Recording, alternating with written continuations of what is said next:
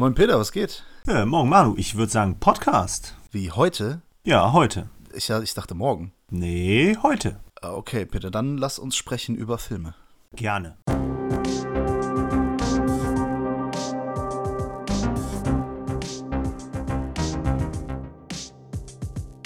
Cinephile, der Filmfressen-Podcast mit Manu und Peter.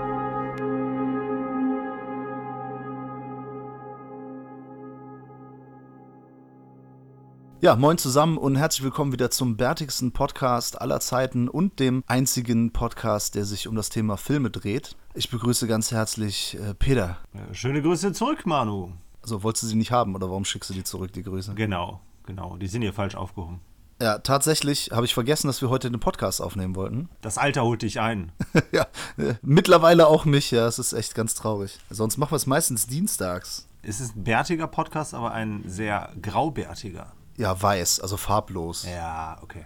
Ne? Aber es sieht auch geil aus. So eine, so eine weiß-graue Melierung ist Ja. schon, hat schon was. Ja, wenn man es dann regelmäßig zum Barbier oder, oder zum Friseur schafft. Ja, Silberfuchs sage ich immer dazu. Ah, ah. Oder der George Clooney-Look. Stimmt, ja. Apropos George Clooney, ähm, Joker hat den besten, hat den goldenen Löwen in Venedig gewonnen. Geile Überleitung. Die Überleitung zu ist, einer äh, News. Batman, oder? er hat ja schließlich mal Batman gespielt. Ja, nicht schlecht. Ja, ja, apropos ist halt immer eine scheiß Überleitung. das stimmt. wohl. Ja, wir wollten kurz das Thema anreißen. Macht uns das jetzt noch heißer auf den Film oder war das irgendwie zu erwarten? Ich weiß nicht, ich bin ja der Meinung, dass das auf jeden Fall ein guter Film wird. Ich frage mich nur, wie das so sich mit den Comic-Fans oder überhaupt mit Comics verträgt. Was, was erwartest du denn so? Äh, Ich glaube nicht, dass das sich mit Comic und Comic-Fans vertragen lässt. Es steigert natürlich tatsächlich die Erwartungen. Und der Goldene Löwe ist jetzt äh, für mich schon ein etwas renommierterer Preis als der Oscar. Wenn man sich so die Preise, sag ich mal, der letzten Jahre anschauen, schaut, letztes Jahr war es ja beispielsweise Roma, den hast du ja tatsächlich äh, abgefeiert. Ja, finde ich sehr gut. Es gibt natürlich immer wieder ein paar Überschneidungen mit den ganz großen Shape of Water oder Brokeback Mountain. Aber der ist, sagen wir mal so, da, da sind halt auch mal Nischenfilme, beziehungsweise da ist, ist halt ein bisschen breiter gefächert, was da so äh, Preise abräumt. Und ähm, ich habe mich schon nach dem ersten Trailer sehr auf den Film gefreut. Sehr gefreut. Joaquin Phoenix äh, liebe ich ja eh, nicht erst seit A Beautiful Day oder You Were Never Really Here, sondern auch schon äh, vorher. Ja, ich glaube, da sind wir uns alle einig und erzählen auch nichts Neues, wenn wir sagen, dass es ein fantastischer Schauspieler ist. Der war schon bei Gladiator, war der ja schon großartig. In unzähligen Rollen und in den letzten paar Jahren durfte er gerade auch in so sehr tragenden, dramatischen Rollen überzeugen. Das hat mir sehr gut gefallen. Ja, und das passt ja dann, glaube ich, auch zu dieser tragischen Figur. Ja, Trailer sieht fantastisch aus. Ich, so ein Preis, der verliehen wird, bevor der Film offiziell im Kino läuft, ist immer so ein zweischneidiges Schwert. Auf der einen Seite schießen die Erwartungen unter Umständen in die Höhe und eventuell wird man dann dadurch enttäuscht, weil man denkt, äh, das muss doch irgendwie was ganz, dass man so auch eine ganz andere Vorstellung hat davon. Oder, was ich auch hoffe, dass es einfach mehr Leute noch ins Kino lockt, weil so nach dem Trailer zu urteilen, ist das einfach ein so arthausiger Film, der jetzt nicht gerade so unter Blockbuster läuft. Er hat so ein bisschen diesen Taxi-Driver-Look und ähm, ist ja auch, glaube ich, in den 80ern verortet. Sieht so 70er, 80er Style ähm, mäßig aus. Und das wäre dann schon cool, dass so ein Preis vielleicht auch so einige Leute mehr ins Kino lockt. Ich meine, das hat das DC-Universe jetzt nicht immer geschafft oder hat zumindest nicht geschafft, die Leute zufrieden aus dem Saal zu schicken. Ich finde generell den Ansatz cool, dass man sagt, okay, wir machen jetzt mal was komplett Neues, erzählen auch mal wieder eine Origin-Geschichte. Das gab es jetzt vom Joker auch nicht so häufig. Und es, in den Comics ist das ja auch so, es gibt ja viele Inkarnationen, es gibt verschiedene Herangehensweisen, es gibt verschiedene Story-Arcs, die alle irgendwie so eine ganz andere Geschichte erzählen. Oder auch einen anderen Joker, einen anderen Batman, einen anderen Bruce Wayne, eine komplett andere Origin-Geschichte, was auch immer passiert. Das könnte jetzt natürlich ein sehr cooler Start für was Neues sein, könnte auch natürlich völlig nach hinten losgehen, dass man sagt, das ist jetzt so weit losgelöst. Was soll das jetzt? Ja, ich denke mal, der wird ja nicht wirklich viel gemein mit den Comic-Verfilmungen der letzten 20 Jahre. Nö, äh, wird er nicht haben, garantiert nicht. Aber äh, darum geht's ja. Ich Ja, weiß genau. jetzt nur nicht, ob zum Beispiel der normale Kinozuschauer, der jetzt so zwei, dreimal im Jahr ins Kino geht, ob den das irritiert oder ob er dann damit was anfangen kann oder ob er sich unter Joker was ganz anderes vorstellt. Auf der anderen Seite befürchte ich auch ein bisschen, dass diese dieser Mythos Joker, dadurch, dass er jetzt so eine sehr explizite und detaillierte Vorgeschichte bekommt, dass man den so ein bisschen entmystifiziert. Verstehe, was du meinst. Trotzdem glaube ich aber, dass es ein guter Film wird. Äh, Davon bin ich tatsächlich überzeugt. Was mich ein bisschen wundert, ist, dass ein Regisseur hier genommen wurde, Top Phillips, der ja bis dato eher mit Blödel-Komödien bekannt geworden ist und sich einen Namen gemacht hat. Ich glaube auch relativ erfolgreich. Der hat ja auch die Hangover-Trilogy gemacht, die ja sehr erfolgreich war. Ja. Scheint dem Ganzen ja irgendwie gut getan zu haben. Also ich freue mich tatsächlich äh, sehr drauf. Vor allem halt die Herangehensweise, dass sich das halt so löst von diesen comic-esken äh, Darstellungen. Und ich bin auf Jokers Darstellung natürlich am meisten gespannt. Ich bin ja kein Comic-Nerd, das heißt, da werden wahrscheinlich Figuren dann auch auftauchen, die mir jetzt nicht groß was sagen. Ich hatte Gotham damals angefangen. Ich glaube, die erste Staffel habe ich dann aber relativ schnell irgendwie das Interesse dran verloren. Ja, das war so ein bisschen so Villain of the Week mäßig. Ne? Ich fand es auch anfangs ganz interessant und irgendwann ja, hat es mich dann auch nicht äh, relativ kalt gelassen. Ja. Das ist tatsächlich ein Film, auf den ich mich dieses Jahr, ja nicht mit Abstand, aber ziemlich äh, stark drauf freue. Ich glaube tatsächlich, dass der äh, abliefern wird. Ich meine, die Trailer, die suggerieren ja häufig auch dann vielleicht mal ein falsches Bild von einem Film, aber ich glaube, in dem Fall hat man schon sehr gut äh, Stimmung, Atmosphäre mitgekriegt und die Darstellung des Joker, die ist jetzt ja auch mal wieder eine ganz andere Interpretation. Ne, Die einen werden dann sagen, äh, er wird sich halt mit dem größten Heath Ledger messen, sehe ich aber auch ein bisschen anders, weil Jack Nicholson damals in der Rolle, der hat ja auch eine andere, einen anderen Joker, sag ich mal, gespielt, Ja. als Heath Ledger. Die waren auf ihre unterschiedliche Art und Weise in den Filmen, waren ja hervorragend. Ich finde es dann auch immer ein bisschen schwer, sag ich mal, das äh, zu vergleichen. Ja, das sehe ich ganz genauso. Ich finde, da ist auch ein Vergleich nicht immer vonnöten. Es ist zwar Ja. Vom Namen die gleiche Figur im gleichen Universum, aber es ist halt eine unterschiedliche Interpretation davon. Da ist, glaube ich, dann eher persönliche Präferenz, dass man sagt, ich mag irgendwie so diesen, diesen Chaos-Joker lieber, den der Heath Ledger gespielt hat, dem es halt nur darum geht, ne, die Welt brennen zu sehen oder ob man lieber den Blödel-Joker mag oder ähm, den Meth-Joker, wie, wie bei Suicide Squad. Oder vielleicht jetzt den Arthouse-Joker. Ja. Also fest steht, glaube ich, dass es kein gute Laune-Film wird, trotz des Titels, obwohl da viel gelacht wird. Wenn ich äh, jetzt gerade gucke, was ich so für Filme geschaut habe, über die ich jetzt gleich noch spreche, das wird alles nicht so gute Laune-mäßig. Da müssen wir mit einem anderen gute Laune-Titel anfangen. Irreversible Ja, sehr stark. von Gaspar Noé. Lustig von der ersten Sekunde bis zur letzten. Ja, genau. Sogar rückwärts auch witzig. Ah, ja. Er soll, aber jetzt hat Gaspar Noé den wohl vorwärts gezeigt oder hat jetzt so einen Straight Cut veröffentlicht. Auf jeden Fall hat er den. ja, was total bescheuert ist.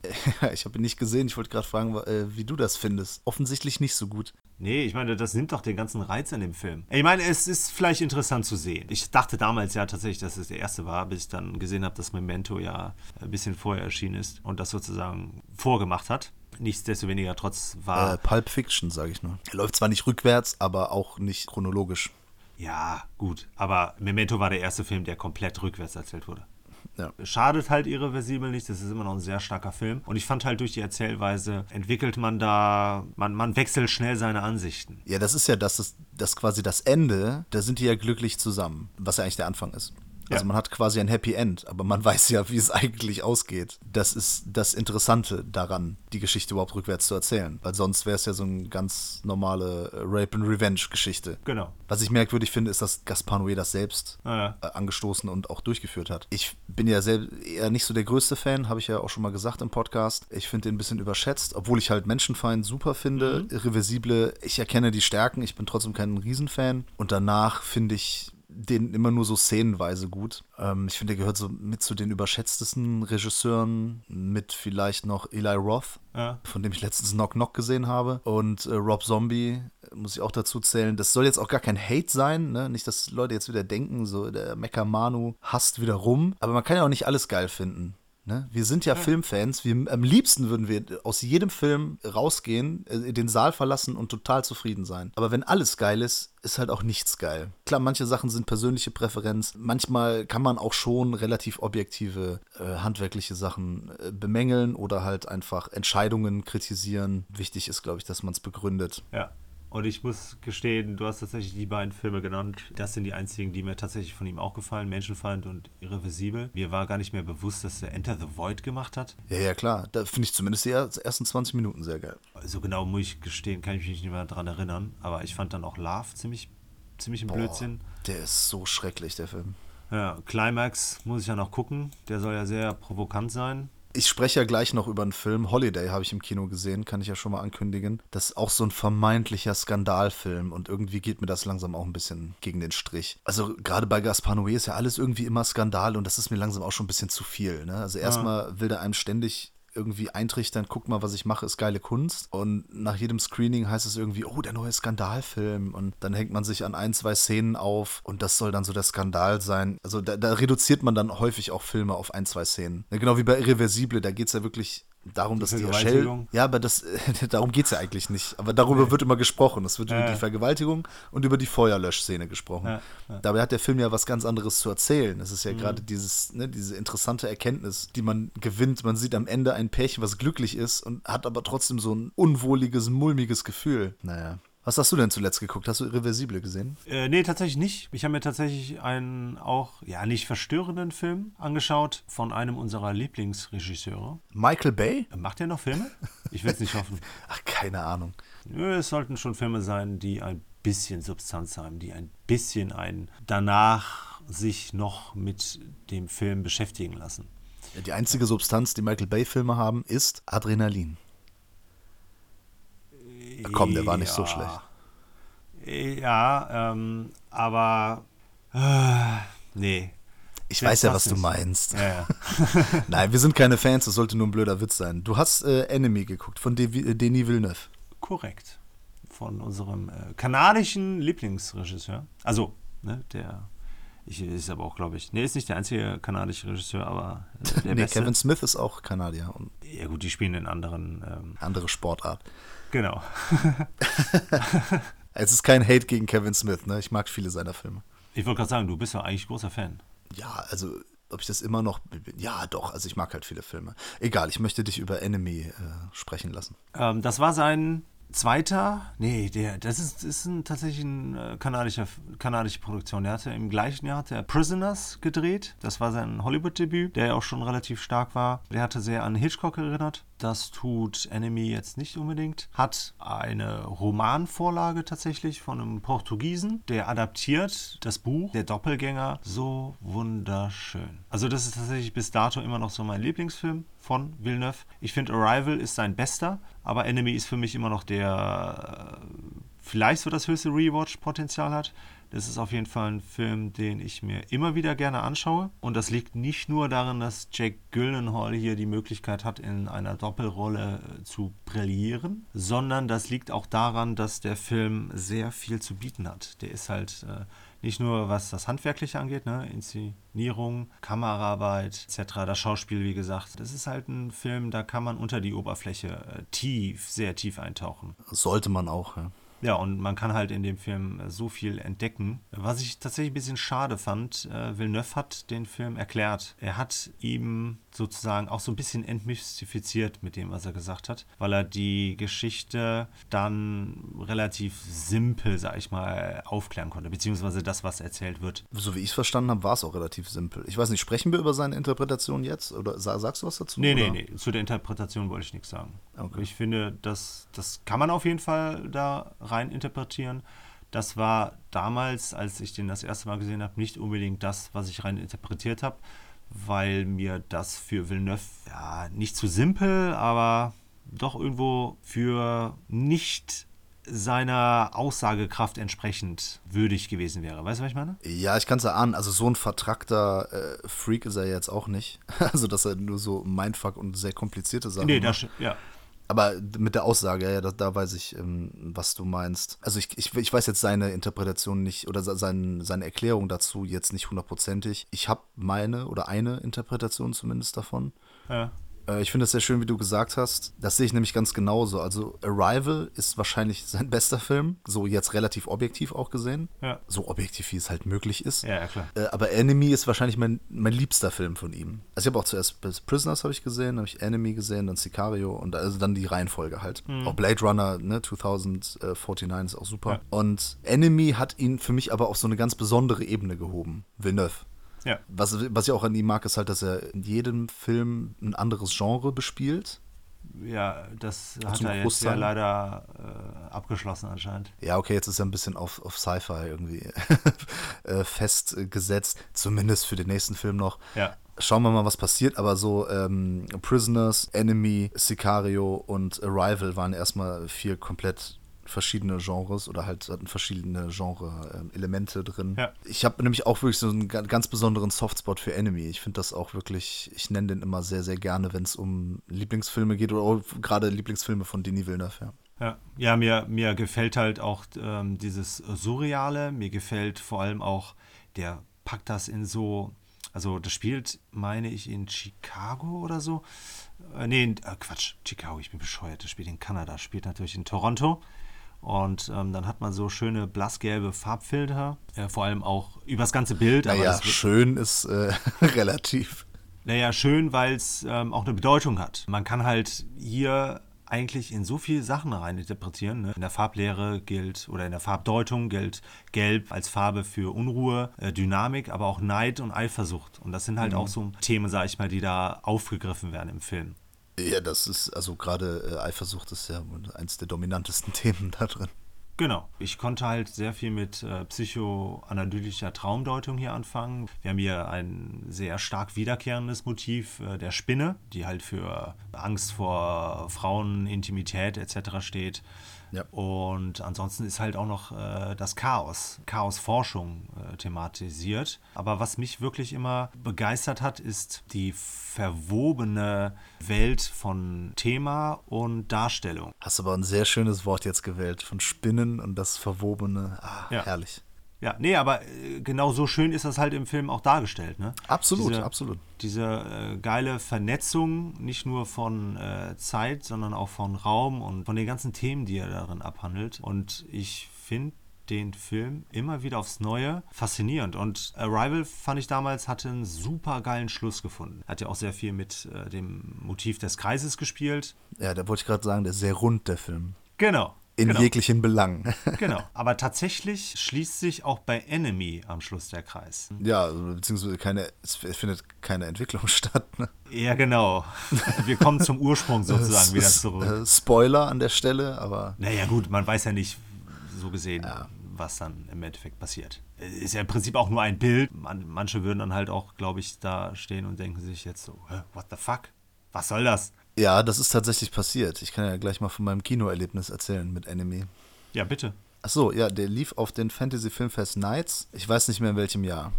Äh, 13, ich kann es 14? dir sagen. Ich habe nämlich damals tatsächlich auf meinem Blog noch eine Kritik geschrieben. Äh, 2014 war das. Ja, war es tatsächlich 2014. Da habe ich ihn gesehen. Es war ein Samstagabend, Cinedom in Köln. Der Laden war ziemlich gut voll. Es war nämlich der, ich glaube, es war der 20 Uhr Film tatsächlich. Okay. Also der vorletzte an dem Tag. Primetime. Und es sind so viele danach zum Veranstalter gegangen und haben gesagt so, ist das euer Ernst? Was soll das denn? Und man hat so wirklich so ein kollektives, was zur Hölle ist da passiert nach der letzten Szene äh, so mitbekommen. Vielleicht haben es auch einige tatsächlich ausformuliert, ich weiß es nicht mehr genau. Ich war gefühlt der Einzige, also zumindest im näheren Umkreis, der mit einem breiten Grinsen da saß und einfach nur zufrieden war, total froh war, dass er gerade diesen geilen Film gesehen hat. Und wirklich, ich gehe dann raus und ich wollte mich quasi noch beim Veranstalter bedanken und vor mir so Leute, ist das euer Ernst? Muss das sein? Und der Veranstalter einfach nur so, ja, wieso nicht? Und ich auch so, ja, mega geil. Ich war total zufrieden. Das ist so grundsätzlich äh, immer sehr cool, wenn man bei Filmen zwischen den Zeilen auch was lesen kann. Ja, das macht ähm, Spaß, wenn man mal ein bisschen gefordert wird oder wenn man so aktiv sein kann. Viele betrachten ja Filme wirklich nur so als, äh, wie soll man sagen, als Berieselung. Ja. Ne? Ja, ich, ich will mich doch jetzt nicht konzentrieren, ich will einfach unterhalten werden. So nach dem Motto, äh, tanz für mich, Äffchen. Das ist auch okay. Es gibt auch Unterhaltungsfilme, das ist äh, ne, völlig in Ja, ja, Ordnung. Also, auch wenn man nur die mag, ist das auch okay. Ich will hier keine Leute dissen, die das anders sehen. Äh, Ich glaube, ich habe es schon mal zitiert, ne? Wolfgang M. Schmidt, Ja. der gesagt hat, manche Leute, die sagen, ich gucke einen Film gerne zum Kopf ausschalten, das sind äh, sehr häufig Leute, die den Kopf nie eingeschaltet haben. ich zitiere es gerne nochmal, aber ich finde den Spruch so super. Der passt halt auch zu solchen Filmen. Ohne jetzt Leute zu diskreditieren, ja. Ja. Ja, nee, ich meine, ich, ich, habe auch Freude daran, mich mal äh, von äh, Filmen berieseln zu lassen. Also, wenn ich ehrlich bin, sind die ganzen Marvel-Sachen auch nicht mehr für mich als große Berieselung. Ja, natürlich. Ja, Ja, genau, die, die machen ja auch Spaß. Also die meisten genau. zumindest. Ne? Ja. Nicht alle. ja solange ein Film halt irgendwelche Emotionen äh, wecken kann, hat er gewonnen. Ja, aber ich finde äh, nachhaltig und ähm, da hast du dann genauso einen richtigen, den richtigen Film dafür ausgesucht. Enemy ist ein sehr nachhaltiger Film. Da beschäftigt man sich wirklich nochmal mit, liest vielleicht nochmal nach, Ja. schaut ihn nochmal, entdeckt dann zum Beispiel diese ähm, Spinnenweben, die versteckt sind im Film. Das Ja. ist mir beim ersten Mal sehen nämlich im Kino auch nicht aufgefallen. Äh, Dass zum Beispiel die eine Scheibe bei dem Ja. Unfall, als die kaputt ist, die, dass die genauso aussieht wie ein Spinnennetz und dass auch die, äh, ich glaube, so Strommasten ja, dieses Motiv des Spinnennetzes halt häufiger vorkommt, als man das vielleicht beim ersten Mal sehen tatsächlich mitbekommt. ja, das zieht sich auf jeden Fall ziemlich äh, stark durch den ganzen Film. Ja, und Jack Gyllenhaal ist einfach super. Ja, also das ist für mich einer der größten, also damals mittlerweile ja nicht mehr, aber das war damals für mich einer der größten Nachwuchsdarsteller. Ja, definitiv. Ja, mittlerweile ist er eine Bank. Ja, Nightcrawler, es fing ja mit Donnie Darko Ja. an und dann Ja, Jarhead und Ja. äh, bei Nightcrawler auch unschlagbar. Ja. Den könnte ich mir tatsächlich auch mal als äh, Joker vorstellen. Ja, eigentlich alle guten Da- Schauspieler. mit einer gewissen Statur halt. Ja. ja, kann er sich ja antrainieren. Kannst du da mithalten qualitativ, was so letzte Sichtung angeht? Also das wi- wird die richtig gute Laune-Sendung hier. nur, nur Partyfilme. Ne, wir haben, äh, wir haben uns gar nicht vorher abgesprochen und wie ich schon angekündigt habe, habe ich jetzt ähm, natürlich nur ähm, gute Laune Familienfilme ausgepackt. Ich war vergangene Woche, es war wirklich dieser typische Film, in den ich äh, gerne mit meiner Freundin samstags abends gehe. Äh, meine Freundin ist ja so, die mag nicht gerne Horrorfilme. Ja. Oder das, was wir zum Beispiel gerne so als Geisterbahn-Horror bezeichnen. Oder auch so Zombie-Filme, kann die nichts mit anfangen. Aber dann äh, zeigt die mir so Filme wie Das Piano Ja. Und finde das total gut. Und ich sage so, das ist doch viel schrecklicher, was da passiert. Also irgendwie so Vergewaltigung, weiß es nicht, Frauenunterdrückung, also auch die psychische und physische Gewalt in Einklang auch noch. Das kann sie dann irgendwie besser ab als irgendwelche Untoten, die ihr irgendwelche Arme abnagen. Jeder so, wie er möchte, ne? Und je, jedem, äh, was, er, was ihm gefällt oder ihr. Egal. Ich habe mit ihr zusammen gesehen Holiday. Im Urlaub? Und genau, nein, Urlaub kommt leider erst noch. Der Film ist von Isabella Eklöf. Sagt die Dame dir etwas? Sie ist eine Dänin. Die hat, glaube ich, äh, bei Border irgendwas gemacht, oder? Genau, die hat Border mitgeschrieben. Ach, cool. Und bei Holiday führt sie Regie oder hat Regie geführt. Und das ist, äh, wie ich auch schon angekündigt habe, auch so ein Film, der durch ein, eine besondere Szene und noch vielleicht eine andere halt so ein bisschen diesen Ruf bekommen hat, das ist ein neuer Skandalfilm und so. Ne? So möchte ich gar nicht rangehen. Es geht um eine junge Dame, die wir hier äh, begleiten, und zwar auf dem Weg in den Urlaub. Aber es ist nicht irgendein Urlaub. Ne? Sie fährt ähm, an die türkische Riviera und also sie hat auch einen Job. Sie bringt da Geld hin Okay. zu ihrem Chef. Und ihr Chef, der macht dubiose Geschäfte. Man weiß es nicht genau. Wahrscheinlich hat es irgendwas mit Drogen zu tun. Und äh, macht da Urlaub mit so einer, so einem ganz komisch zusammengewürfelten Haufen. Ich glaube, das ist halt so eine Drug Trafficking äh, Gemeinde, keine Ahnung, mit dem Oberboss. Und sie ist so das Trophy Girl von dem Oberboss. Und dann begleiten wir sie, wie sie halt in dieser Welt mitspielt, weil sie natürlich auch viele Vorteile daraus zieht. Ja, sie kriegt schönen Schmuck geschenkt und so weiter. Aber dafür muss sie halt dann auch ihren Körper dann hinhalten, nicht unbedingt immer, wann sie das möchte, sondern halt, wann der Chef das auch will. Er ist dann halt nicht nur der Chef dieses Drogenrings oder was auch immer, sondern er ist im Prinzip dann auch ihr Chef. Ja. Und zwar der Chef über Körper und Geist. Die erste Stunde plätscherte das ein wenig vor sich hin und ich habe mich gefragt, wo das jetzt genau hingehen soll und was hier jetzt bitte die Aussage ist. Da habe ich das vielleicht auch falsch verstanden, weil ich meinte, ja gut, dass jetzt irgendwelche reichen Drogenbarone äh, Arschlöcher sind. Äh, das ist mir jetzt auch nichts Neues. Aber den Film macht was ganz anderes aus und der nimmt genau dann Fahrt auf, wenn die, also für mich zumindest war das so, war der Wendepunkt in dem Film, wenn einer von denen Scheiße baut und die anderen bestrafen den kollektiv, aber danach bleibt trotzdem diese in Anführungsstrichen Familie doch zusammen. Den haben die, die haben den da zwar total zusammengewichst, aber danach ist der so, oh, ich habe euch Geschenke gemacht und dann verzeihen sie ihm und hin und her. Also so eine ganz ekelhafte Beziehung, die die da alle zueinander haben. Sie ist auch nicht die einzige Frau da, ne? Äh, Da, da Ja. sind halt noch so, so ein paar andere Damen, da ist auch noch ein Kind dabei und also verschiedene Altersgruppen und es wirkt halt wie so eine ganz schräge Familie. Äh, So sind auch diese Strukturen da. Und erstmal spielt das halt an, also mitten im Sommer an der türkischen Riviera. Also schöne äh, Kulisse, vermeintlich äh, schöne Körper, die rumlaufen. Also ist auch Geschmacksfrage, ne?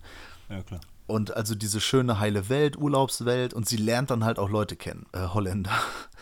Okay. Und ähm, dann wird es ein bisschen kompliziert, weil das ist halt für sie irgendwie auch interessant, ne? dass da andere Leute sind und dann verabredet sie sich mit denen. Aber es geht gar nicht um diese Geschichte an sich, um diese Narrative. Es gibt dann irgendwann diese große Skandalszene, da ist es nämlich so, dass er, er ist ihr Chef halt mal gegen ihren Willen etwas einfordert. Und das sieht man halt sehr, sehr explizit. Ich kann mir vorstellen, was.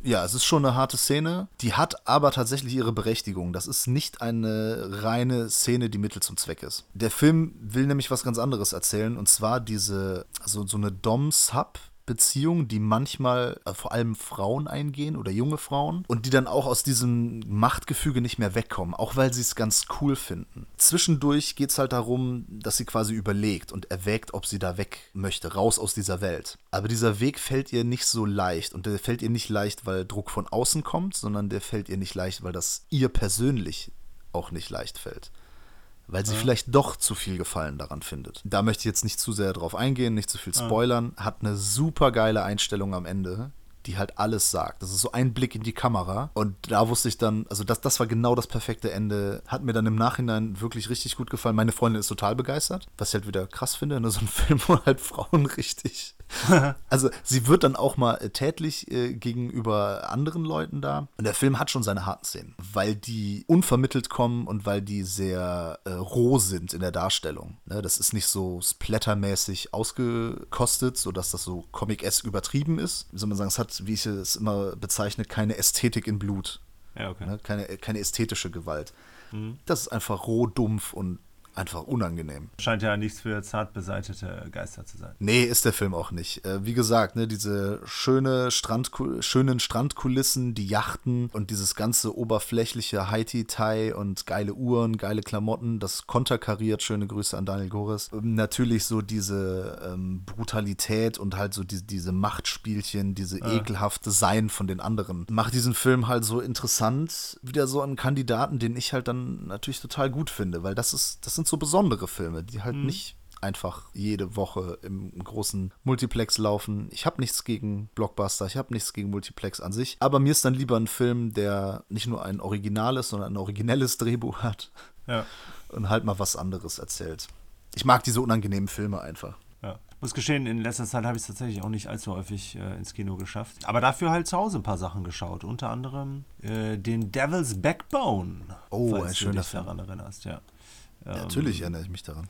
Ja, natürlich, weil, also ich muss auch tatsächlich sagen, das ist auch einer von Del Toro, also Guillermo del Toro, ist ja, glaube ich, einer seiner ersten. Ja. Kronos war noch davor und ich glaube ein, zwei andere. Äh, der hat ja tatsächlich erst kürzlich seinen Walk of Fame Stern erhalten. Hast du das mitgekriegt? Nee, habe ich nicht mitbekommen. Wurde damit halt dann für sein Lebenswerk ausgezeichnet und hat das Ganze tatsächlich dann auch für eine ja, bewegende Sprache und Appell an die amerikanischen Bürger für mehr Ach, Toleranz etc. Doch, ja, ja, das ist aber schon ein bisschen her, ne? Äh, ja, ist ein paar Wochen her. Naja, doch, doch, doch, das habe ich Monat, ja, ja, stimmt. sowas in der Richtung. Ja, die Rede zwei. von ihm. Ja, genau. ja, doch, doch, da kann ich mich schon dran erinnern, ja. Das hat ja. die News, äh, hat es in die News geschafft, ja. Genau. Er selbst ist ja auch Einwanderer, ist ja Mexikaner und. Äh, Was? Ist der Ausländer? Ja. Das gibt's ja wohl nicht. Ja, ist ja immer nur eine Sache der Sicht, ne? Also Dann hat er wahrscheinlich einem anderen Regisseur den Job weggenommen. Das finde ich, also wie wahrscheinlich. ich das finde, das weiß ich noch nicht. Ist nur die Frage, wem? Welchem? Ja. Ein Film, der zum Glück im Deutschen nicht übersetzt wurde. Ansonsten hieß er Das Rückgrat des Teufels. Da finde ich Devil's Backbone. Ja, okay, das selbst ist ja auch schon eine Übersetzung. Ne? Ist ja, hat ja einen spanischen Titel. Mhm, in der Tat, das ist ein spanischer Film. Ja, also auch auf Spanisch. Ja. ja. Den wollte ich jetzt äh, aber nicht äh, vorlesen, um mich zu blamieren. Ist auf jeden Fall ein Film, der spielt in den letzten Tagen des spanischen Bürgerkriegs in Nordspanien. Und hier geht es im Prinzip um einen Jungen, der heißt Carlos, der ist Waise und äh, wird in einem entlegenen Waisenhaus in Nordspanien sozusagen äh, zurückgelassen. Er ist halt direkt Außenseiter, ne, als Neuer ganz klar, wird ordentlich gemobbt und erfährt relativ früh, dass ein Geist in diesem Waisenhaus umgehen soll. Und er ist tatsächlich der Einzige, der ihn zu Gesicht bekommt. Das Waisenhaus wird dann halt von einem ähm, von Dr. Casares und von Carmen geleitet. Und die Dame sympathisiert ein wenig mit den Republikanern und hat Gold in Verwahrung. Und dann kann man sich natürlich denken, dass es dann im Endeffekt auch ja nicht um einen Heiß geht, aber dass das Gold halt äh, von großem Interesse sein wird und das in Form eines äh, Angestellten, der selbst einmal in diesem Waisenhaus aufgezogen wurde. Also so viel zur Geschichte. Wir begleiten dann halt im Prinzip dem jungen Carlos die Geschichte um den Geist und den Raubzug des Angestellten, sag ich mal, aufzudecken. Ja, an der Oberfläche haben wir hier einen sehr ruhigen Horrorfilm. Ja, so leichte Anleihen bei Melodrama. Und das ist auch ein Film, der unfassbar geil mit Kontrasten spielt. Mhm. Ja, was so Farbe, Licht angeht, Tag und Nacht. Du hast ja eben türkische Riviera und äh, Gewalt. Ne? Finde ich immer sehr schön, wenn man so stark mit äh, Kontrasten arbeitet. Hier wird das ja auch sehr schön eingebettet. Äh, tagsüber erleben wir die Turbulenzen in der Erwachsenenwelt, äh, die dann im Prinzip abends für die Albträume der Kinder sorgen. Der eine oder andere könnte da zunächst einmal, also vor allem auch was den Plot angeht, erstmal eine Geistergeschichte erwarten. Besonders weil auch der Schulleiter des Waisenhauses ein bisschen darüber philosophiert. Unter der Oberfläche kann man da aber noch ganz andere Dinge finden. Den Reiz zieht dieser Film und ich würde sagen, das ist ein Horrorfilm, weil für mich ist Horror tatsächlich viel, was im Kopf passiert. Deshalb ist halt auch so ein Film, den wir jetzt kürzlich besprochen haben, S. Das ist ein Film, der vielleicht durch Gewalt erschrecken mag, aber ich finde halt Schrecken im Kopf viel effektiver. Ich würde auch sagen, dass das definitiv ein Horrorfilm ist. Der hat auch tatsächlich sehr klassische Horrorelemente auch. Ja, und der hat halt auch fantastische Atmosphäre. Und das ist halt auch ein Film, der hat so einen eigenen Sog. Ja, Atmosphäre ne, ist äh, da ganz weit oben. Und er hat auch wie die meisten anderen Horrorfilme auch einen sehr hohen Drama-Anteil. Genau, das sagte ich ja eben. Ne? Sehr viel Melodrama auch. Ähm, der verzichtet hier hauptsächlich auf plakative, exzessive Gewalt. Wenn er da in diese Gefilde so ein bisschen abgleitet, sieht das vor allem auch, was so den Geist angeht, sieht das von den Effekten her ganz ordentlich aus. War jetzt auch nicht unbedingt äh, eine seiner äh, teuersten Produktionen. Förderlich ist natürlich auch, dass wir dann immer wieder Wendungen haben, die uns ja halt immer weiter in diese Geschichte hineinziehen. Schönes, straffes Tempo. Den Soundtrack, der hat mir auch sehr gut gefallen. Besonders weil er nicht nur Musik integriert, sondern halt auch Geräusche. Also die Geräusche von Maschinen etc., die sorgen halt dafür, dass so ein sehr interessantes, auch teilweise sehr beklemmendes Soundkonstrukt äh, aufgebaut wird. Und zudem ist der Film halt auch hervorragend fotografiert. Mhm. Und das hat Del Toro ja eigentlich bei all seinen Filmen, also zumindest bei den Filmen, die ich gesehen habe, hier so Pan's Labyrinth, Shape of Water und wie sie alle heißen. Ach, auch bei Hellboy und auch bei Blade 2, die sehen ja, alle gut ja. aus. Bis auf hier und da ein paar Effekte, ne? Aber. Ja, also visuell sehr einnehmend, aber das Interessante ist halt, dass der Film halt unter der Oberfläche auch was zu bieten hat. Weil der Kern ist ja im Prinzip, dass wir sehr viele äh, Anspielungen an diese Zeit, äh, also spanischer Bürgerkrieg halt haben. Das ist ein Thema, das er ja häufiger mal ja. beschreibt oder äh, verarbeitet. Einfließen lässt in seine Geschichten, genau, was äh, Motive angeht. Das heißt, den vielen Figuren kommen hier bestimmte äh, Bedeutungen zu, aber auch Gegenständen. Man sieht am Anfang, wie eine Bombe äh, abgeworfen wird über diesem Waisenhaus und die trifft halt den Boden, aber explodiert nicht. Und das ist halt beispielsweise auch so eine stille Erinnerung an den Krieg. Und der zeichnet halt ein sehr interessantes äh, historisches Bild auch. Und interessant ist halt, was wir in verschiedenen Figuren sehen können. Beispielsweise der Angestellte, der nach dem Gold trachtet, ja, der ist halt habgierig und der ist auch derjenige, von dem er im Prinzip die einzige Gewalt ausgeht. Und der steht halt stellvertretend äh, für den Faschismus beispielsweise. Mhm. Oder beispielsweise der Schulleiter, der relativ ohnmächtig ist, ne? abgesehen davon, dass er äh, alt ist, kann er sich halt auch ähm, nicht mehr so ganz wehren, sag ich mal. Und das ist halt vergleichbar mit der Ohnmacht Frankreichs und äh, Englands im Umgang mit äh, Franco. Dann haben wir noch die verkrüppelte Carmen, die dem Angestellten, der nach dem Gold trachtet, erliegt, mhm. während sie eigentlich mit dem Cassaras, dem Schulleiter, angebandelt hat. Aber er ist halt impotent und Das, ist, das soll sozusagen. Ja, also er ist ja nicht nur körperlich impotent, sondern auch, ne, weil du eben beschrieben hast, ne, die Macht ist nur scheinbar da, ne? Kann er nicht auswirken, des, äh, ausüben, deswegen ist er dadurch auch impotent. Das wird ja dadurch nur verdeutlicht quasi. Ich muss gestehen, ich habe den Film das zweite Mal erst gesehen, aber Del Toro hat tatsächlich ein Händchen für Dramatik und er schafft es immer wieder, uns, sag ich mal, so, so ein bisschen märchenhafte Geschichten zu erzählen, bei denen man im Kern aber deutlich mehr finden kann, als, zunächst, als es zunächst den Anschein macht. Ja, absolut. Ich finde auch äh, Devil's Backbone ist mit einer meiner Lieblingsfilme von Del Toro zum Beispiel The Shape of Water, ne? Ich kann da wenig Schlechtes über den Film sagen, bis eigentlich gar nichts. Mir gefällt so gut wie alles an dem Film. Mhm. Aber dennoch ist Pans Labyrinth, glaube ich, mein Lieblingsfilm von ihm. Den würde ich, glaube ich, immer als erstes nennen und direkt danach eigentlich schon Devil's Backbone. Ich bevorzuge tatsächlich häufig nicht unbedingt Erstwerke, aber Werke aus jüngeren Jahren, sag ich mal, wo der, wo der Regisseur noch nicht, sag ich mal, am Höhepunkt seines Schaffens war wo man schon ähm, riesiges Talent, also wenn wir jetzt halt von hervorragenden Regisseuren sprechen, riesiges Talent ähm, erkannt hat, wo dem Regisseur allerdings noch nicht so viel Vertrauen geschenkt wurde, dass er halt ein riesen Budget gekriegt hat, äh, etc., um seine Fantasien, sag ich mal, auf der Leinwand ausleben zu können. Ja, es liegt ja auch häufig daran, dass wenn ein Studio richtig Geld reinpumpt, auch die Macht dann vom Studio häufig ein größer wird. Ne, natürlich wird größer ja. und ja. Hm, dann haben die natürlich auch äh, mehr zu sagen. Ne? So von wegen, äh, wir haben die Scheiße hier bezahlt, äh, die Szene raus, das ja. wollen wir nicht. Superman darf nicht fliegen, Superman darf kein Cape haben. Kenner schmunzeln. Vielleicht liegt das auch daran häufig. Del Toro hat in seiner Rede zu seinem Stern auf dem Walk of Fame hat er gesagt, glaube an die Möglichkeiten und nicht an die Hürden. Und ich glaube, das hat er immer so ein bisschen manifestiert in seinen Filmen. Er hatte wahrscheinlich auch ein bisschen äh, auf Trump und seine Mauer angespielt. Ich glaube an die Möglichkeiten, ans Land der unbegrenzten Möglichkeiten und nicht an die Hürden, sprich die Mauer. Ja, ja, klar. Da war so ein kleiner äh, Verweis, glaube ich, auch drauf.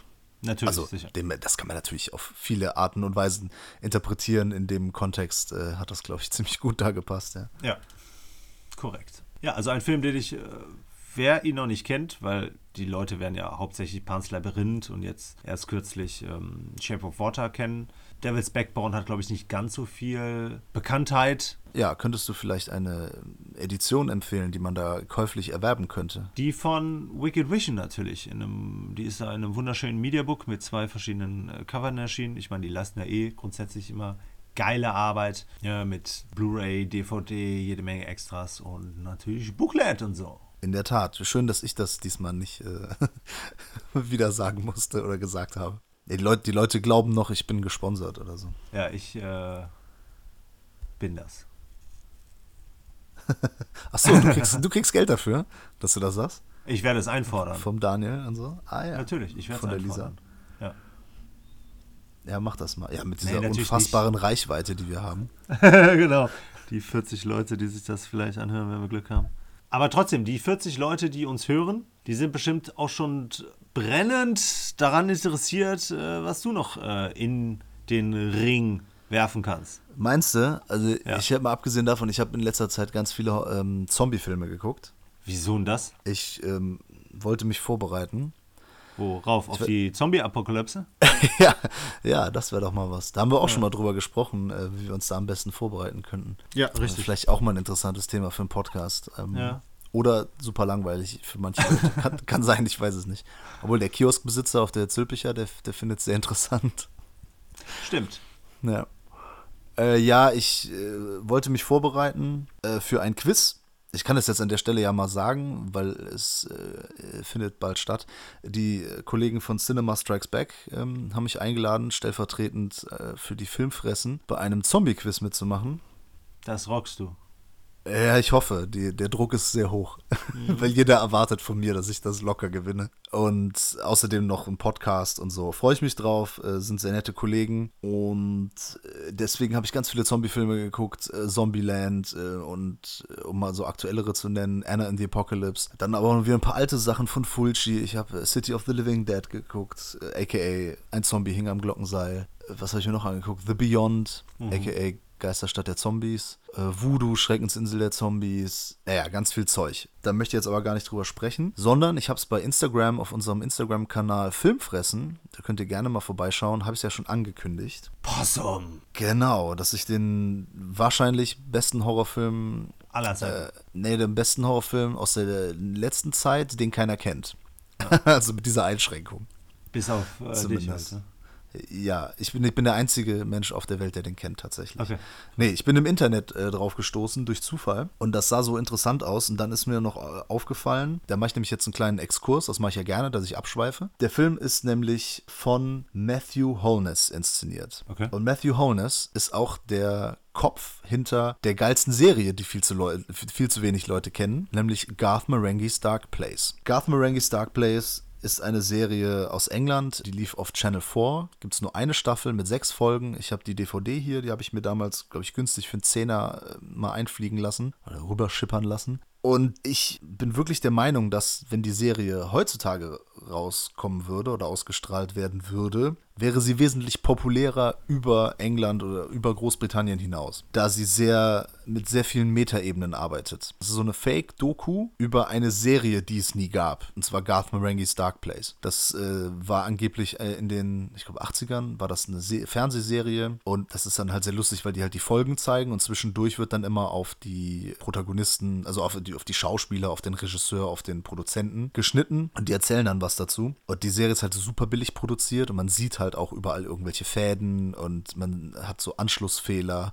Schön. ähm, extra schlechte Schnitte, das Mikro ist zu sehen, wie es in den, ins Bild reinragt und ähm, unter anderem ist auch äh, Matt Berry äh, dabei und es ist auch Richard Ayoade dabei. Die Creme de la Creme der ähm, britischen Comedy. Super geile Serie, äh, viele Anspielungen auf sehr klassische Horrorfilme, weil das ist alles, bewegt sich so im Sci-Fi-Horror-Bereich. Deswegen halt auch äh, hier bei unserem Genre-Kanal ähm, auch wirklich nur zu empfehlen. Ich empfehle die an jeder Stelle, äh, auch wenn es Leute nicht wissen wollen.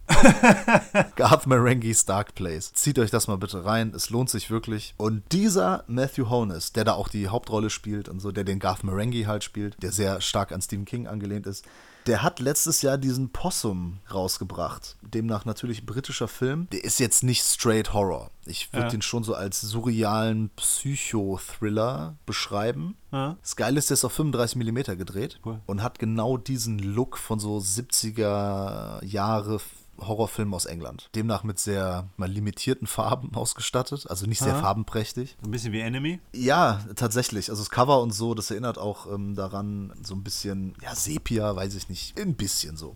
Ja, okay. Im Mittelpunkt steht hier Philip, der gespielt wird von Sean Harris und Sean Harris macht das hier unglaublich gut. Der ganze Film dreht sich um ihn und na, natürlich seine Figur. Philip, der kommt in sein, äh, wie soll man sagen, in sein, in sein Heimatdorf zurück als erwachsener Mann, wirkt aber noch nicht so ausgereift. Also er hat im wahrsten Sinne des Wortes Gepäck mit sich zu schleppen. Also auf allen möglichen Ebenen, wie man das halt so verstehen kann. Und er kommt ins Haus seiner Eltern zurück. Dort ist halt nur noch so der Onkel übrig, weil seine Eltern ähm, damals halt durch einen Unfall, Unfall verstorben sind. Und er ist halt ein ähm, Puppenbauer ne, oder Puppetier. Wie ist das auf Deutsch? Puppenmacher?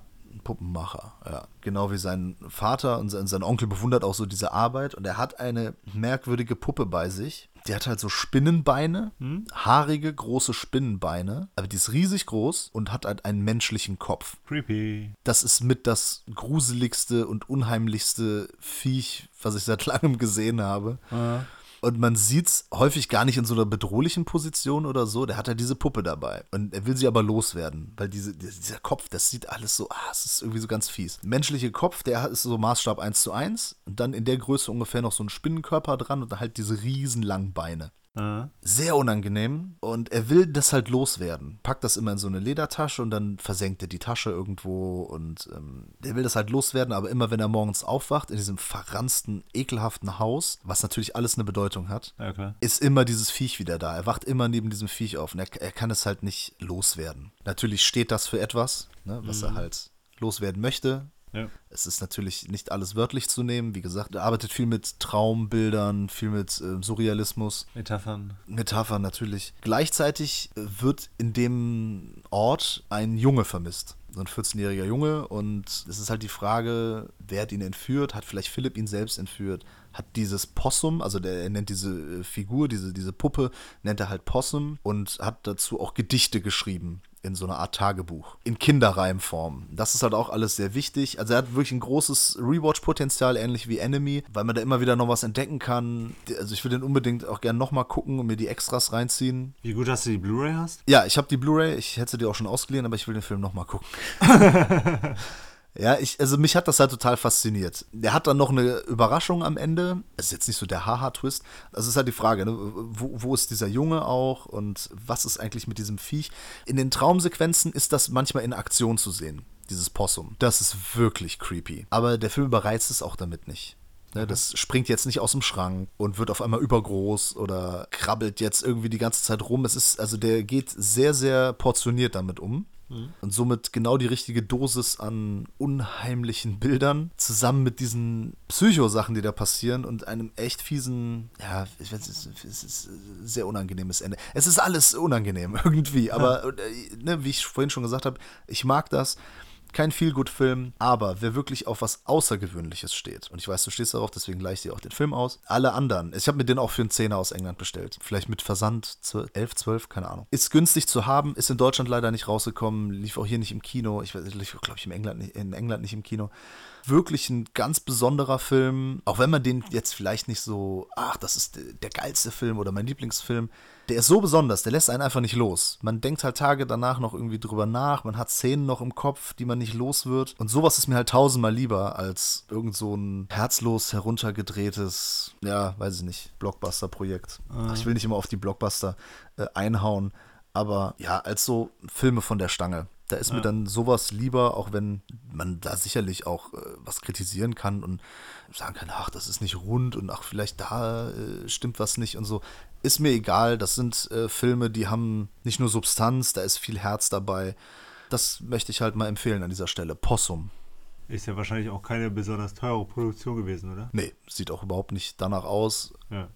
Aber der ist halt wirklich effektiv. Ja, ich wollte gerade sagen, weil ähm, ich habe halt manchmal das Gefühl, besonders so was Horror angeht, je höher die Production Value ist, desto weniger fließt in die eigentliche Kunst. Also ich habe manchmal das Gefühl, dass Geld korrumpiert dann sozusagen den Künstler, weil ich, wenn ich mich jetzt so an die letzten Jahre erinnert, erinnere, die Filme, die mir sehr gut gefallen haben, waren in der Regel Filme, also in dem Bereich, wo halt kein großes Budget hinterstand. Aber weißt du, wo meistens ein größeres Budget hintersteckt? Das sind Franchise-Filme. Ja. Das sind schon etablierte Franchises. Sprich ja. Halloween. Ich sage jetzt nicht, dass die äh, 30, 40 Millionen kosten, aber ja. schon mehr als so ein Film, als Independent-Filme. Das liegt häufig daran, ne? oder auch S. Ja. Ähm, das ist was, eine Stephen King-Verfilmung und, und, da gab es schon mal was. Da, da gibt es schon eine gewisse Fanbase.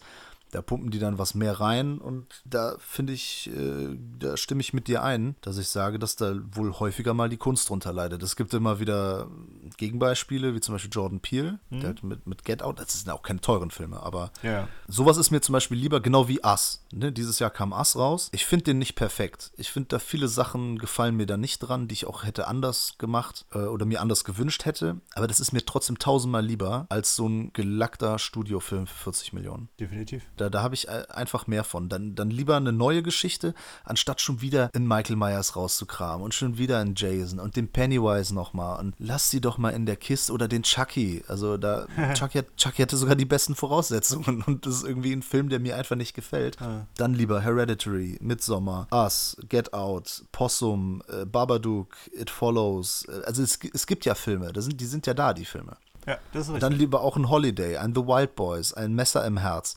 Also, ne, das, klar, die laufen nicht im Multiplex-Kino, die äh, sind jetzt auch vielleicht nicht die beliebtesten Filme, aber sie sind da. Ne? Mhm. Wer Genre mag, der findet auch die guten Sachen, die Perlen, die leider noch nicht überall laufen. Ja, ich bin dir dankbar äh, für die Empfehlung. Wir sind dir dankbar für die Empfehlung. Ich habe es auch in den letzten Jahren immer wieder, sage ich mal, schwer gehabt, wirklich äh, brauchbaren Fund in dem Bereich äh, zu finden. Äh, ich freue mich sehr drauf. Ähm, ich bin tatsächlich auch gespannt darauf, falls du ihn sehen solltest, was du von dem Kinofilm, den ich, weiß ich gar nicht mehr, vor ein paar Tagen gesehen habe, halten wirst.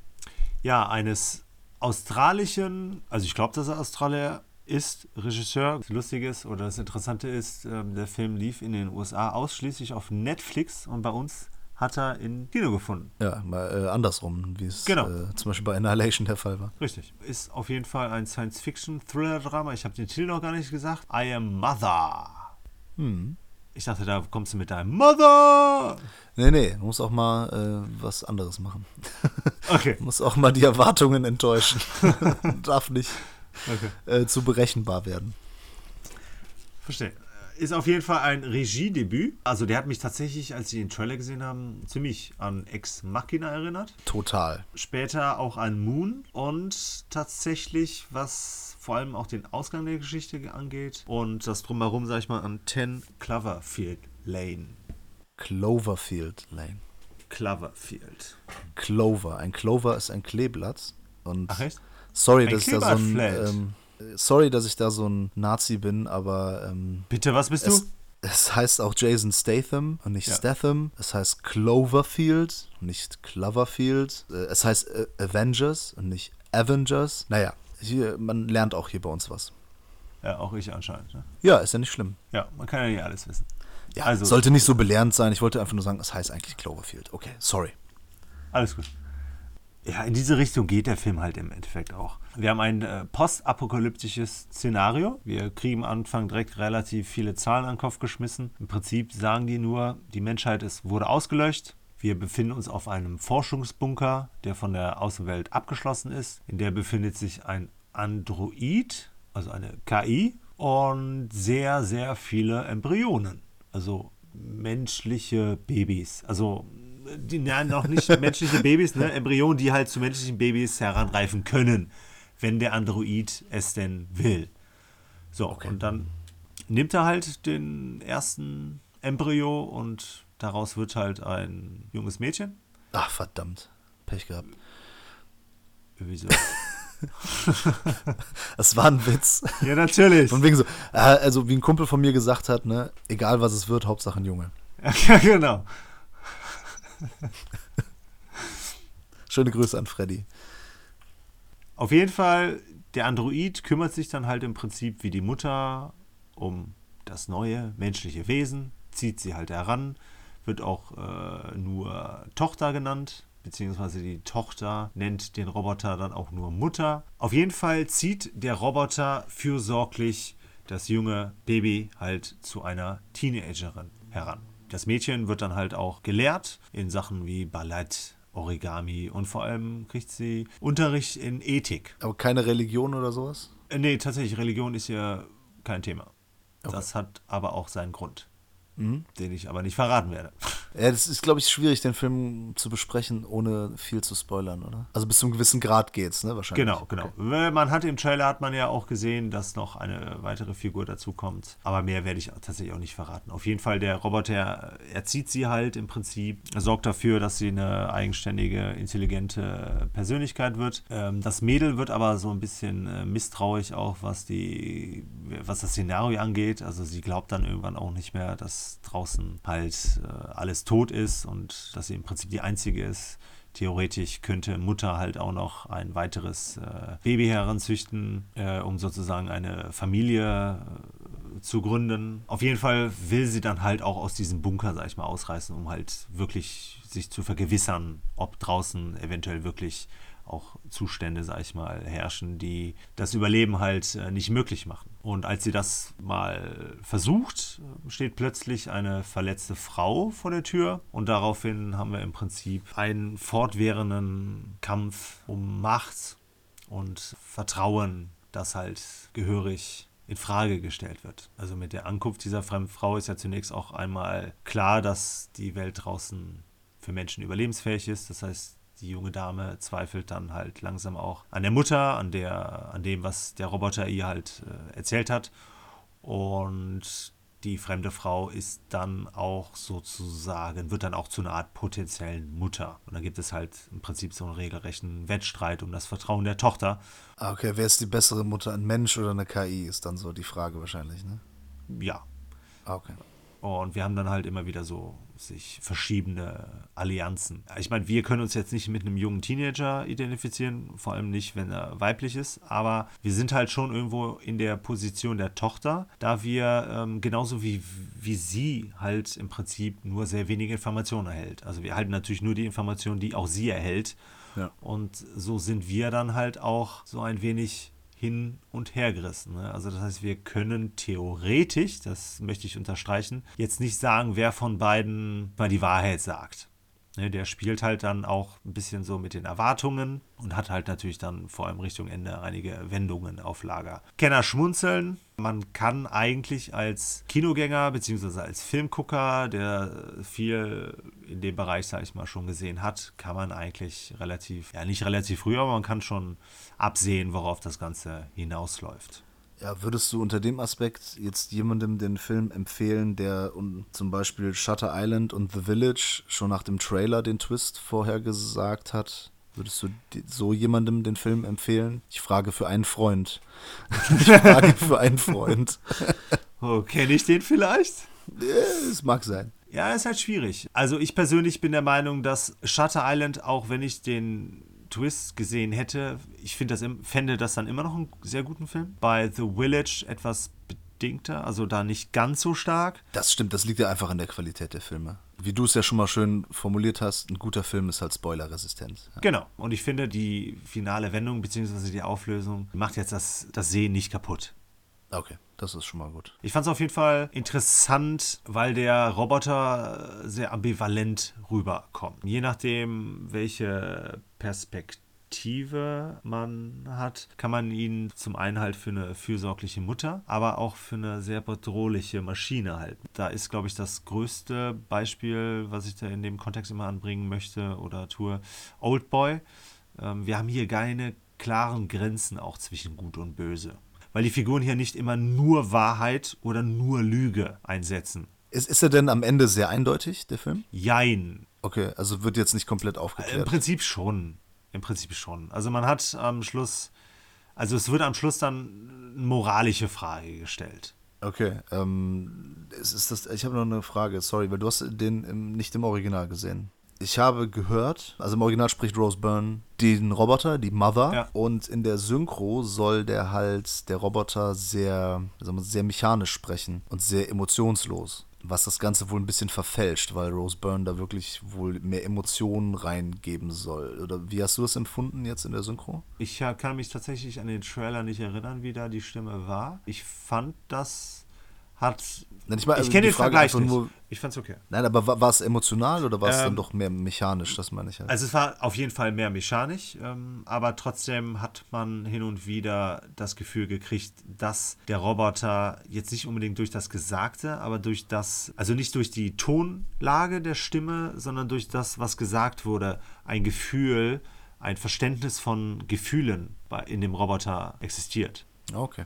Der ist im Prinzip lässt er sich auch schon irgendwo wirklich mit äh, den genannten Ex Machina und Moon vergleichen. Das Hauptaugenmerk liegt hier tatsächlich auf der Erziehung der Tochter. Die wird halt auch, ja, ich habe von vornherein ja gesagt, man kann drauf kommen. Und wenn ich jetzt so sage, dass sie in bestimmten Dingen ausgebildet wird, dann verstärkt das irgendwie Vermutungen. Ja gut, dann sag's nicht. Ja. Also alleine dadurch, dass du sagst, von wegen ähm, hier Moon und Ex Machina, dass du diese Filme nennst, ja. ne, das äh, schürt jetzt unglaubliche Erwartungen in mir, da ich beide Filme sehr gut finde.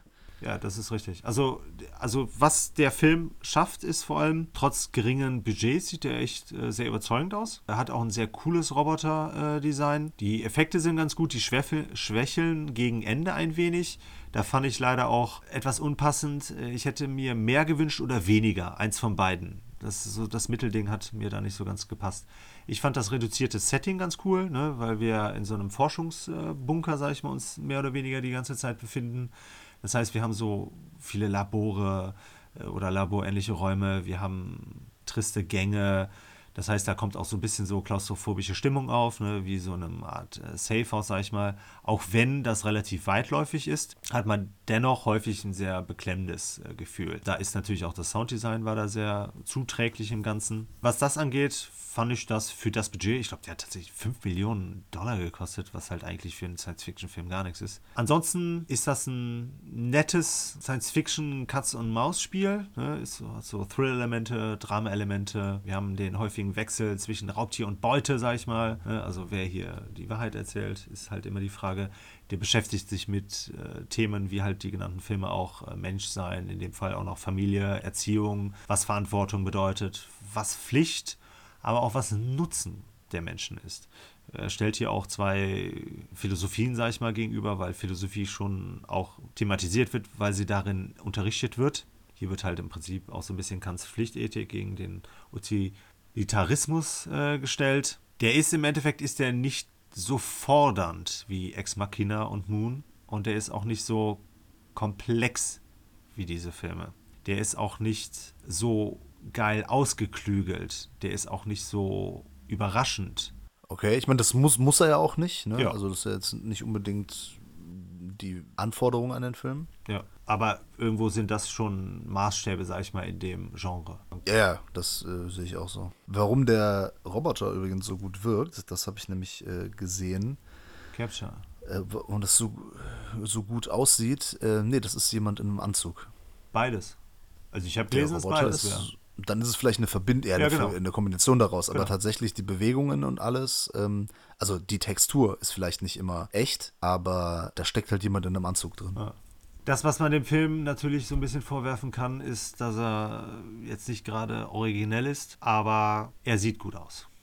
Und er hat, also der Film, ne, abgesehen davon, die äh, Hauptdarstellerin, ich habe es im Deutschen gesehen, ich kann das jetzt nicht an der Sprache ausmachen, aber was Mimik, Gestik etc. angeht, also so richtig viel wird da jetzt auch nicht gesprochen. Ist jetzt nicht so dialogarm wie Moon, aber äh, dennoch wird hier nicht ganz so viel gesprochen. Und Clara Ruggert, wenn man sie Dame so aussprechen mag, die ist glaube ich 17 oder so, äh, die war schon sehr überzeugend. Und das halt neben einer Oscar-Preisträgerin Hilary Swank. Das war schon dann irgendwo auch ein cooles Charakter-Kammerspiel. Das Ende war dann etwas überstürzt, fand ich. Die Frage, die da aufgeworfen wird, ähm, darüber kann man sich streiten. Im Prinzip ist es eine offene, also es ist eine offene Frage, die wir uns dann selbst vielleicht beantworten sollen, weil uns halt sozusagen verschiedene Motivationen auch von den Figuren dargelegt werden und wir aufgrund einer Entscheidung dann die ganzen angesprochenen Themen, sage ich mal, dann im Endeffekt äh, selbst beantworten dürfen. Ich finde, da macht der Film dann im Endeffekt keine eigene Aussage. Ja, klingt insgesamt auf jeden Fall so, als wenn ich mir den noch angucken sollte. Und für mich äh, stellt sich jetzt nur noch eine Frage. Komme ich pünktlich ins Bett, wenn ich jetzt noch Day of the Dead gucke, den ich gerne auffrischen möchte? When there's no more zombie movies in your living room, there is no time to go to bed. There's no sense in life. Ja, gut. Danke dir, Peter. Äh, Freue ich mich auf I Am Mother. Ich hoffe, der ein oder andere, die eine oder andere konnte heute was äh, mitnehmen, hat vielleicht einen schönen Filmtipp oder denkt sich, ach, den wollte ich sowieso noch mal gucken, ziehe ich mir rein oder ich kaufe mir jetzt Devil Ba- Devil's Backbone von Wicked Vision. Mir hat es wie immer sehr viel Freude bereitet, mit dir über Filme zu sprechen, Peter. Äh, mir natürlich auch und ich freue mich tatsächlich darauf, äh, Possum sehen zu können, irgendwann mal. Ja, äh, wenn, wir sehen uns ja bald. Es ist ja Fantasy Filmfest, äh, auch noch das. Da sehen wir uns, gebe ich dir den mal mit. Ich bedanke mich bei der Filmfressen-Familie. Das sind die Leute, die hier immer noch zuhören und die unsere Filmfressen-Videos gucken und unseren Cinephile-Podcast hören. Vielen Dank, bis demnächst. Euer Manu. Ich bedanke mich natürlich auch recht herzlich für eure Aufmerksamkeit, für eure stete Unterstützung. Hat mich äh, auch gefreut, mit dir, Manu, wieder über ein paar Filmchen zu sprechen. Danke für die Empfehlungen. Werden nachgeholt. Vielleicht äh, sage ich ja da noch mal ein paar Worte dazu. Ja, und in diesem Sinne würde mich freuen, wenn ihr wieder einschaltet, wenn wir in zwei oder drei Wochen wieder eine Podcast-Folge aufnehmen. Bis dann.